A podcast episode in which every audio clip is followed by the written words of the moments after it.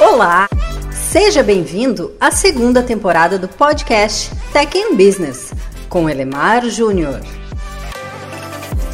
Boa parte das ocupações de um trabalhador do conhecimento é resolver problemas, os bons e os ruins. Deixa eu explicar. Um problema é ruim, por exemplo, quando trata de um desvio, uma anomalia que está gerando algum tipo de prejuízo ou incômodo. Mas também, é óbvio, tem os problemas bons, aqueles relacionados à elaboração e aplicação de fórmulas para melhorar os resultados. Bom, seja um problema bom ou ruim, resolvê-lo implica na aplicação de um método e eu recomendo o PDCA. PDCA é acrônimo para Plan, Do, Check e Act. Trata-se de uma ferramenta da qualidade popularizada por Deming e ela baseia-se no método científico. Mas deixa eu te explicar um pouquinho sobre como o método funciona. O método começa com um planejamento, ou seja, a ideia é elaborar uma hipótese sobre o que precisaria ser feito para atacar um problema, uma anomalia ou aproveitar uma oportunidade. O planejamento demanda, acima de tudo, conhecimento. E é exatamente aí, eventualmente, que pode ser interessante contar com a ajuda de gente de fora de casa, consultorias, por exemplo. Isso, é claro, é necessário quando se percebe que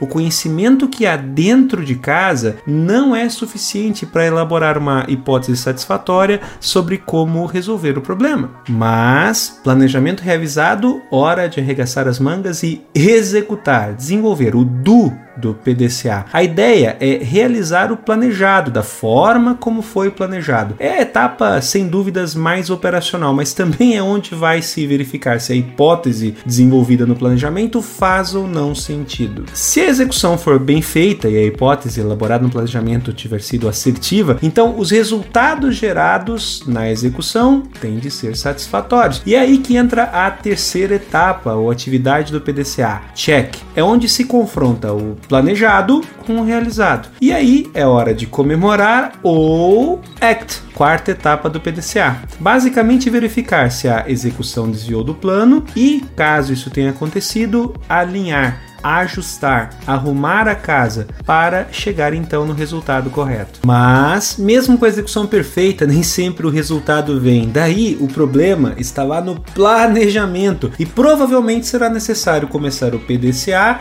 Plan, do, check, act, outra vez, um outro ciclo, uma outra iteração. Aliás, a melhor forma de perceber o PDCA é assim mesmo, como um ciclo, algo para ser feito de novo e outra vez, continuamente melhorando o resultado, de novo, de novo, de novo. PDCA é caminho para melhoria contínua. Se as metas forem batidas, então que dobre-se as metas ou que se encontre um novo desafio. Afinal, nós, trabalhadores do conhecimento, somos somos movidos por desafios. E só mais uma coisinha, antes de terminar, deixa eu te dizer que quase todos os métodos de melhoria contínua, metodologias, inclusive as ágeis, são na verdade adaptações do PDCA. Por exemplo, pensa no Scrum, planejamento de sprint, execução, retrospectivas. Pois é, PDCA por si só também tem suas pequenas variações, mas esse assunto para outra conversa.